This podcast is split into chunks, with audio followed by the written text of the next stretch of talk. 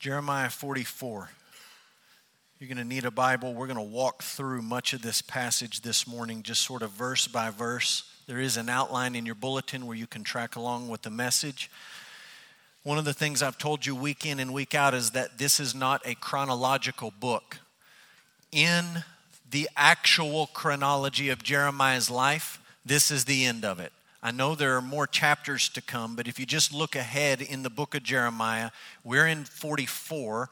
Chapter 45 is a small chapter addressed to Baruch, Jeremiah's friend. And then there's a section from about 46 to 51 that deals with the nations, and we're going to summarize all of that next week. And then the final chapter of the book, chapter 52, deals with uh, the fall of Jerusalem and the exile to Babylon. And we've talked about that, and I've told you that story occurs twice in the book of Jeremiah. And so I'm laying that out for you so that you understand in the timeline of Jeremiah's life, this is the very end of that story. And so we'll try to get our bearings and then we'll make sense of this passage. During the reigns of Jehoiakim and Zedekiah, Nebuchadnezzar, the king of Babylon, conquered Judah and he took many of the Hebrew people into exile. This is the fall of Jerusalem, the final cataclysmic destruction of the temple and the wall and much of the city, and many of the people were hauled off into exile. When this final move to exile took place, Nebuchadnezzar installed a man named Gedaliah on the quote unquote throne. He wasn't to be the king, but he was to be the governor of this province. And we made reference last week to the fact that Gedaliah was assassinated by a man named Ishmael. And on the heels of that assassination, after the assassination of Gedaliah, most of the Jews who were living in Jerusalem ran away to Egypt. We talked about this last week. They ran away because they were scared. They were absolutely terrified. They knew that Gedaliah worked for Nebuchadnezzar and they knew that his assassination would upset Nebuchadnezzar. And the common wisdom, the conventional wisdom on the street is Nebuchadnezzar is going to march right back here to Jerusalem. He's going to take the rest of us into exile in Babylon. And they did not want to go to exile in Babylon, but they didn't think it was a legitimate option to stay in Jerusalem. So they put their heads together and said, Let's go to Egypt. Egypt was west, Babylon was east. Egypt was the closest nation they could go to that wasn't at that time controlled by Babylon. In Egypt, because of the Nile, had lots and lots of food. And so they thought our bellies will be full, we'll be safe from Nebuchadnezzar, and we won't experience another exile. Jeremiah, for his part, was essentially kidnapped and forcibly taken to Egypt against his will. Again, we made reference to this last week. If you look at chapter 43, verse 7 and verse 8, it seems that Jeremiah settled in this city named Tahpanhes.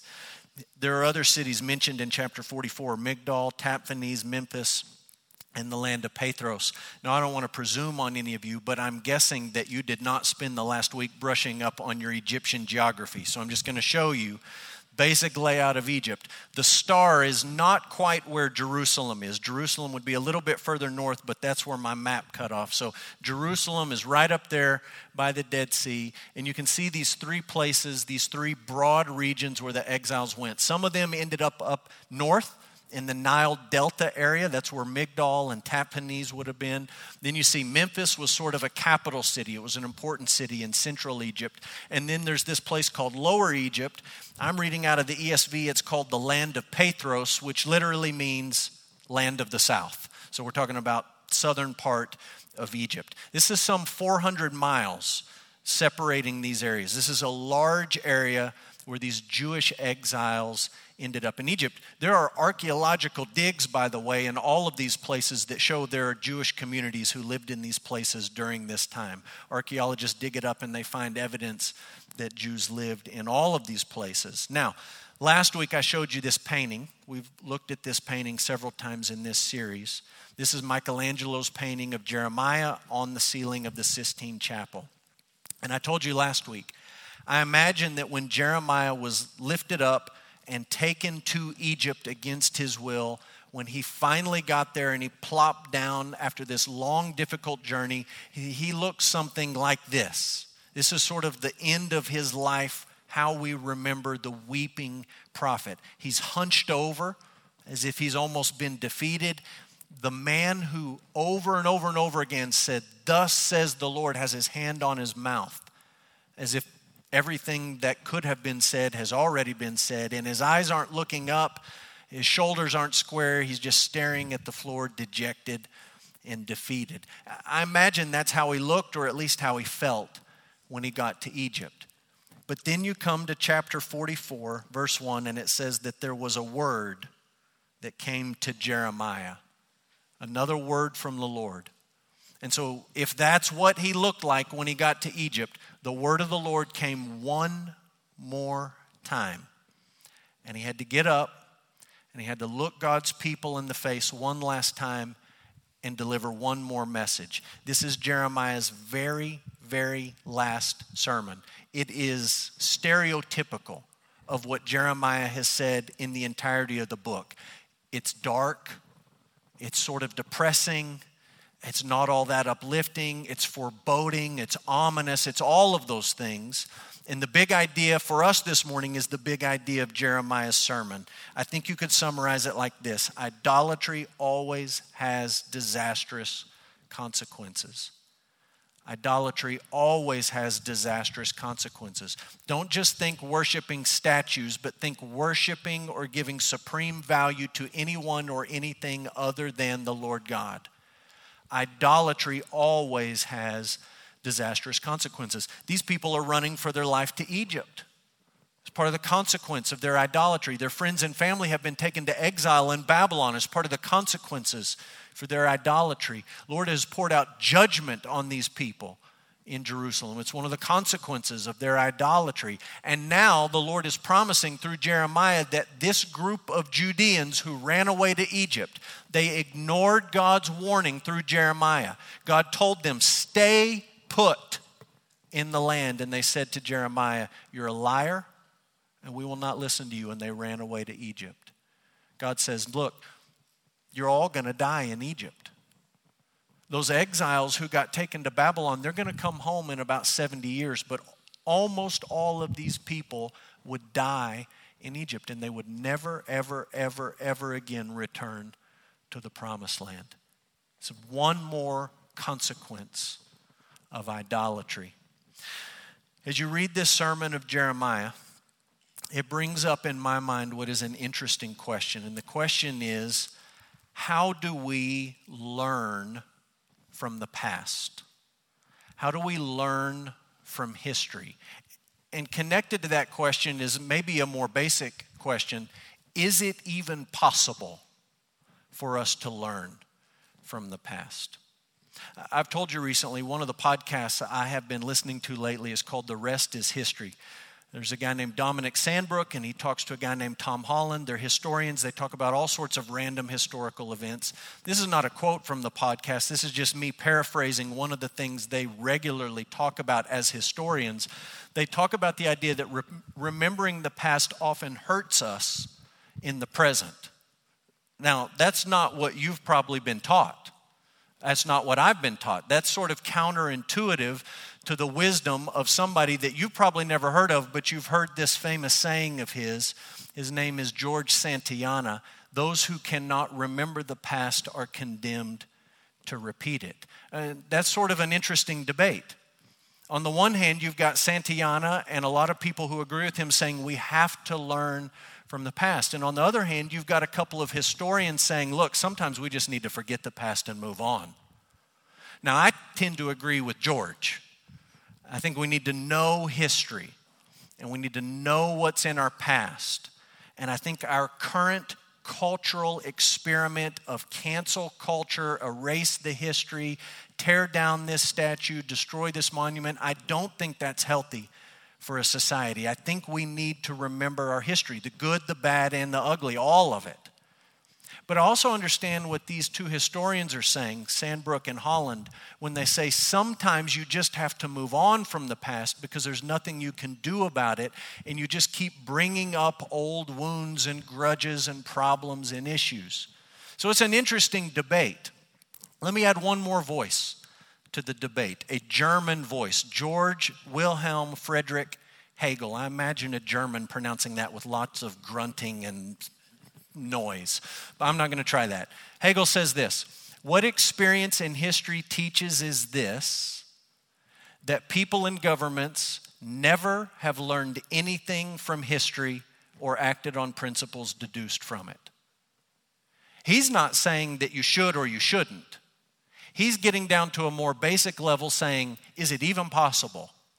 And his take, when he looks at history, is we have never learned from the past. Because we do, in fact, keep making the same mistakes over and over and over again. Now, I understand, on the face of it, this is a self defeating sentence. He literally says, history teaches us that we can't learn from history. So if you break it down, you say that doesn't even make sense on the face of it, but you understand what he's saying. He's looking back saying, we don't seem to be very good at learning from the past. And I think recent events of the last week or two in Afghanistan would lend some credence to Hegel's view that we are not very good at learning from the past and changing what we do in the present. Now, all of those issues about looking to the past and learning from the past and changing the way we live in the present, all of those issues are front and center in the very last sermon that Jeremiah preached. It's an important sermon. It's the last time the weeping prophet stood up and looked at the people of God. He wasn't in Jerusalem, he wasn't in his hometown. He wasn't in his home region with his friends and his family. He was with a bunch of exiles who had kidnapped him and taken him to Egypt and he stands up one more time to deliver the word of the Lord to God's people. And I just want to walk through this sermon so you see the major pieces of it. So let's talk about Jeremiah's last sermon. It starts with history. Specifically, it starts with Judah's history, the history of Judah. Verse 1, he says, He is speaking to all the Judeans who lived in Egypt. Now, if you jump ahead over to verse 15, it says that this great assembly was all the people who lived in Pathros down south. And if you remember, I said Jeremiah was in Tahpanhes up in the Nile Delta region. So, probably what happened is the word of the Lord came to Jeremiah. He started preaching where he was at, and then he just started making his way south through Egypt, stopping at all the Jewish communities along the way. And the last one, the last stop, was down south in Pathros. But this has been addressed to all the Judeans who ran away to Egypt. Look at verse 2. It says, The Lord was the one who brought disaster on Jerusalem and Judea. The Lord did that. Not Nebuchadnezzar. The Lord brought that destruction. Verse 3 says it was because of the evil and the idolatry of God's people. God destroyed this nation, this city, because his people were evil and idolatrous. Verse 4 God did send them prophets, He sent servants. And the servants had a message. The message was not, you're a bunch of idiots. The message was, verse 4, oh, tells you something about the heart of God that that was part of the message. It wasn't just knock it off. There was a groan, there was a sigh, there was emotion in it, there was pain in it. Oh, do not do this abomination that I hate. Verse 5, they refused to listen. Verse 6, wrath and anger were poured out on Jerusalem. That's the history of the people. That led to them being terrified in the city of Jerusalem and deciding to run away to Egypt, which brings us to the exiles present. When you look at verse 1, 2, 3, 4, 5, 6, all of it is past tense. All those verbs are past tense. It's looking back. This is what's happening in the past. But when you look at 7, 8, 9, 10, it's all in the present tense.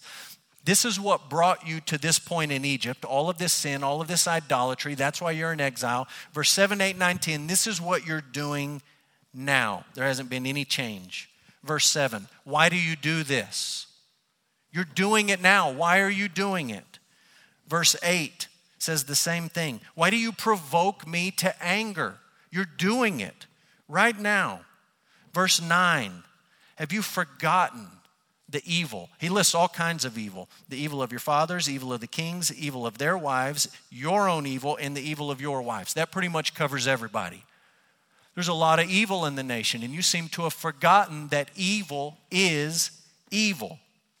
Verse 10 You've not humbled yourself, and you are not following my laws and my statutes. That's the present. and the past. Next comes God's judgment. And there's an important word in verse 11. It's the word therefore. And if you're reading the sermon, you understand that this therefore is looking back to the past. This is what was in your past. It's looking back to the previous section. This is what you're doing in the present.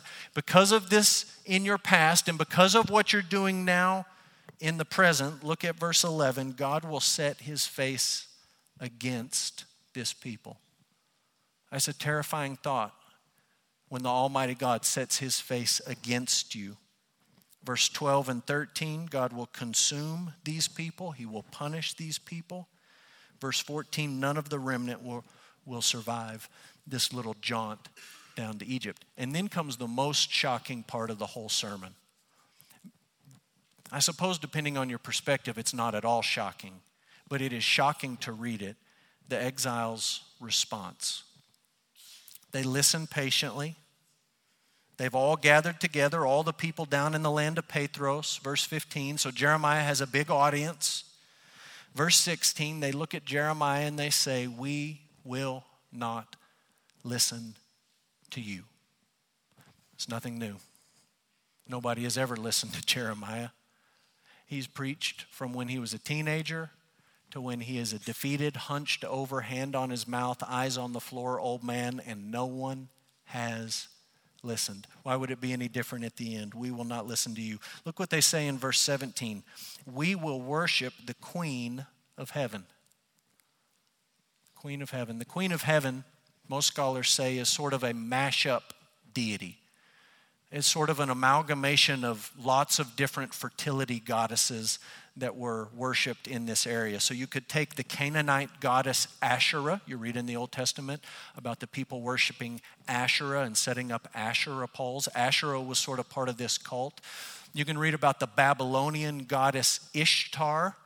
That was certainly an influence with the Babylonians coming and conquering God's people in Judah and Jerusalem. You can read about the Egyptian goddess Isis all fertility goddesses, and there's pretty good evidence that people in the ancient world didn't really view all these gods and goddesses as separate entities, but rather the same entity revealing itself in different ways to different people sort of the same deity behind all of these fertility goddesses. So that's why they were so quick to adopt each other's gods and goddesses. It was just sort of a name change. You call her Isis, we call her Ishtar, they call her Asherah. It's all the same deity, and they say, We are going to worship the Queen of Heaven. We talked about this back earlier in the book of Jeremiah. I believe it was chapter 7. Jeremiah says entire families in Jerusalem were involved in the worship of the Queen of Heaven. The kids would go out and gather the sticks to make the fire and the husbands would bring home this paycheck and work in the fields and bring the, the grain home. And the wives would take the grain and they would bake cakes and they would stamp it with the image of the queen of heaven. And they would offer these cakes and they would offer these drink offerings not to the lord god but to this fertility goddess to the queen of heaven.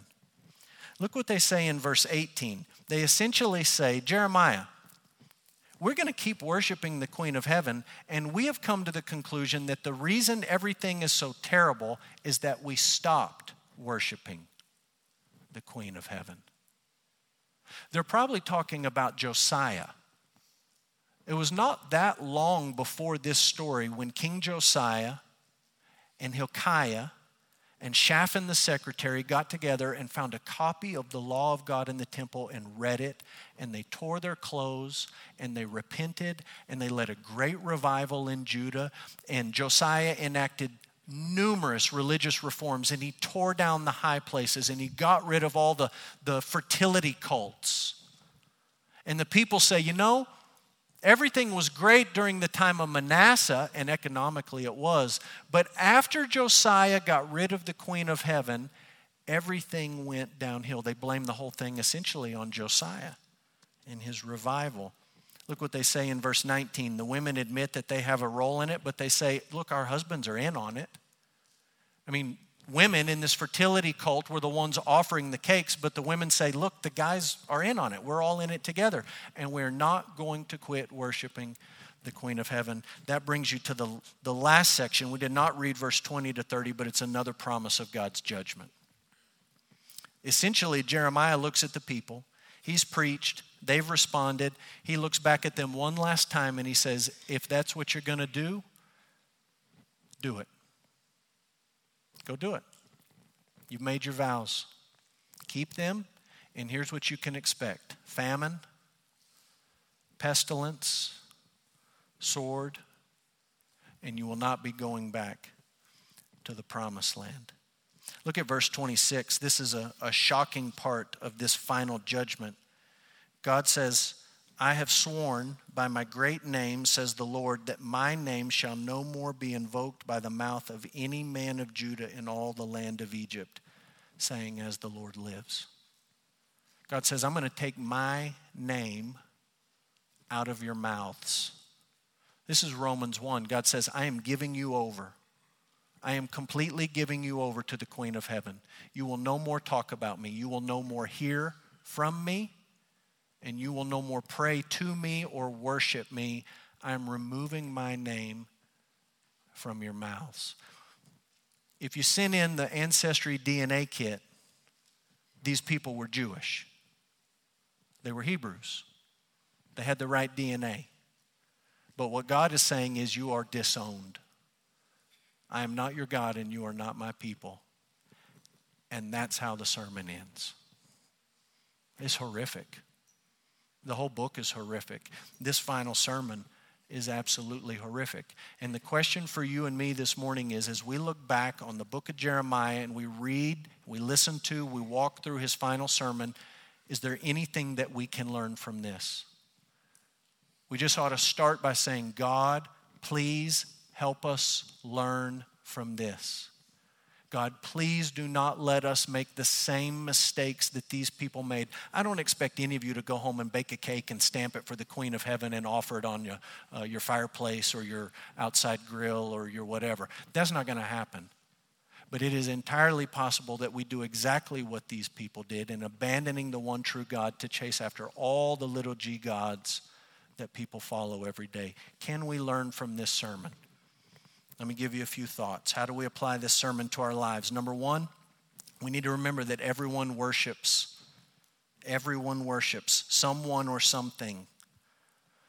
We talked about this Tuesday night at our first Institute class uh, for this term. We're talking about worldview, and we talked about the very first worldview question that every worldview has to answer is what is ultimately real?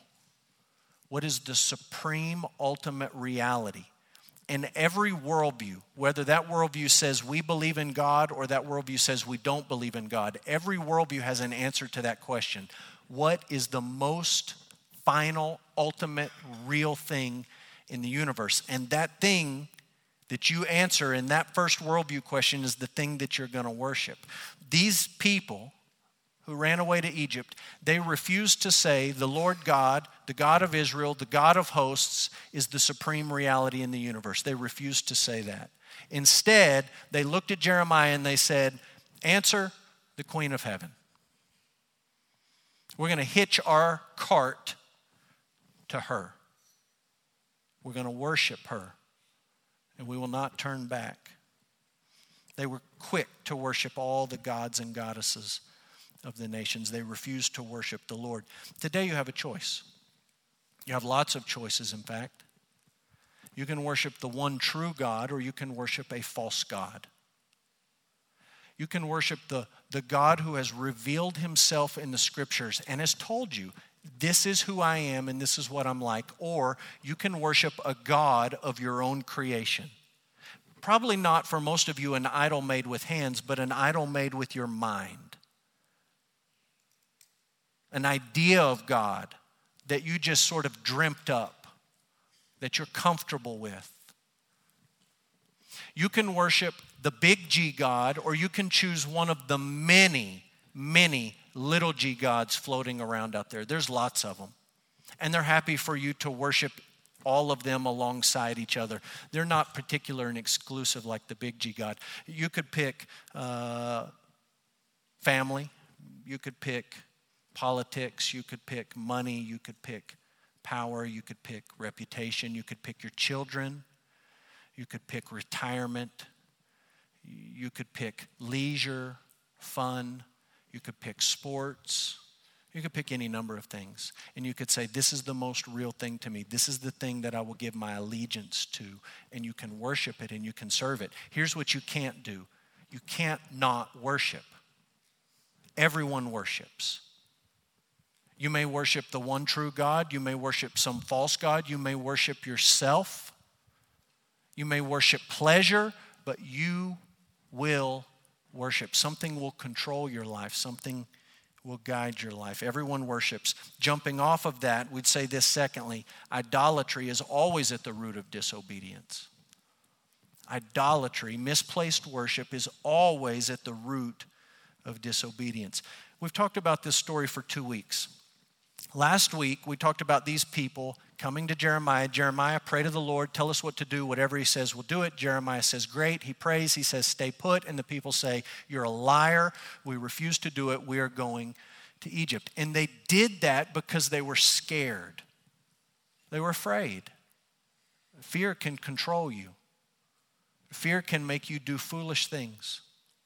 But if you take that onion and you peel back one layer, you realize that there's something more basic and more elemental to their fear. There's something that is causing their fear, and it's misplaced worship.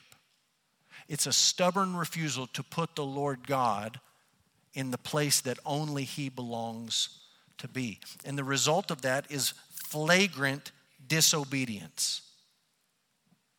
When you look out at the world today and you see people flagrantly disobeying the Lord and ignoring His commandments, you have to understand that at the root of that there is a worship problem. It's not just bad morals, it's idolatrous worship. And what's true for the world is true for your pastor and is true for you when you look at your own life, your own heart, when you look at the mirror of the Word of God and you see sin in your life, there is always a worship problem connected to that sin and that disobedience. Everyone worships, it's inescapable. And your worship is connected to either your obedience or your disobedience. Thirdly, understand that the world will often see God's people as the problem. Often see us as the problem. These people listen to Jeremiah. They have stiff necks, they have hard hearts, they have foreheads of iron. They don't want to hear what he has to say. They've called him a liar and they refuse to listen. And then they double down and they say, Jeremiah, the real problem is not what you're saying. The real problem is we haven't worshiped the Queen of Heaven enough. The real problem is we need to go further in this direction, which means further away from the Lord God. They have, for decades, thought that Jeremiah was a pariah on the nation. They've called him a traitor. They've tried to kill him. They've thrown him in a cistern. They've uh, had PR campaigns to slander his reputation. They have thought for decades that Jeremiah is the problem. This happens today. Increasingly in our culture, it happens today where the world looks around at all the division, at all the problems, at all the mess, and the world says, you know what the problem is? It's those narrow minded, bigoted Christians. They're the problem. It's those people who think they know the only way that a person can be made right with God and that only they worship the true God. Those people are the problem. Jeremiah experienced that kind of thing. If you follow the Lord Jesus in 2021, you will experience that kind of thing. The world looks at people like you and me and says, Let me tell you what the problem is. It's you Christians in your restrictive morality, presuming to tell everyone what they can and cannot do. You're the problem. It's like you're reading out of the book of Jeremiah in 2021 in the United States of America is people who refuse to see the obvious idolatry and wickedness and the issues right in front of their face, and instead they just double down on what they've been doing and they say, No, no, no, we know the solution. You are actually part of the problem. Jeremiah lived his entire life with people who thought he was the problem. If you have to do it in the United States for who knows how many years, you won't be the first Christian who's had to do that. I'm not saying it's easy, it's not easy, but it's as old as the book of Jeremiah. Fourthly, I think we need to remember that the message is more important than the messenger. That's an important historical lesson. Because I read this story about Jeremiah's final sermon and how it all ended, and I'm left wondering well, tell me the real end of the story. Tell me what happened with the rest of Jeremiah's life. You know what I'd like to think is that he retired somewhere nice and he had a place on the Nile River. There was a Jewish community on an island called Elephantine Island. You can look it up. It's a beautiful island right in the middle of the Nile, and we know that there was a Jewish community there. And I just like to imagine that Jeremiah got a nice villa overlooking the Nile, and he just said, uh, I'm done with you. I'm going into retirement, and I'm just going to relax. Probably not what happened. There's two leading traditions for what happened to Jeremiah. One says he ran away from Egypt and he ran away to Babylon and joined the other exiles in Babylon. More likely, there's more evidence for the tradition that says as he preached this final sermon, his own people stoned him to death. They finally said, That's enough. We've listened to you for 70 years. That's enough and they killed him. Truth is, we don't know what happened to him. The book doesn't say, no other book of the Bible tells us. And the honest truth, I don't really like this answer because I'm a curious person, but here's the honest answer it doesn't matter what happened to Jeremiah. This is really not a story about Jeremiah. It's not a story where he's the hero. It's a story about Jeremiah speaking for the Lord God who is the hero in the word that Jeremiah spoke to the people faithfully, even though they ignored it. He was faithful in speaking the word of the Lord. The message matters more than the messenger. Jeremiah is like grass. Here today, gone tomorrow. Jeremiah's life is a mist, it's a vapor. It's like the psalmist says, Our lives are like a sigh. That's how long they last. What endures is the word of the Lord. The word of the Lord that is firmly fixed forever in the heavens.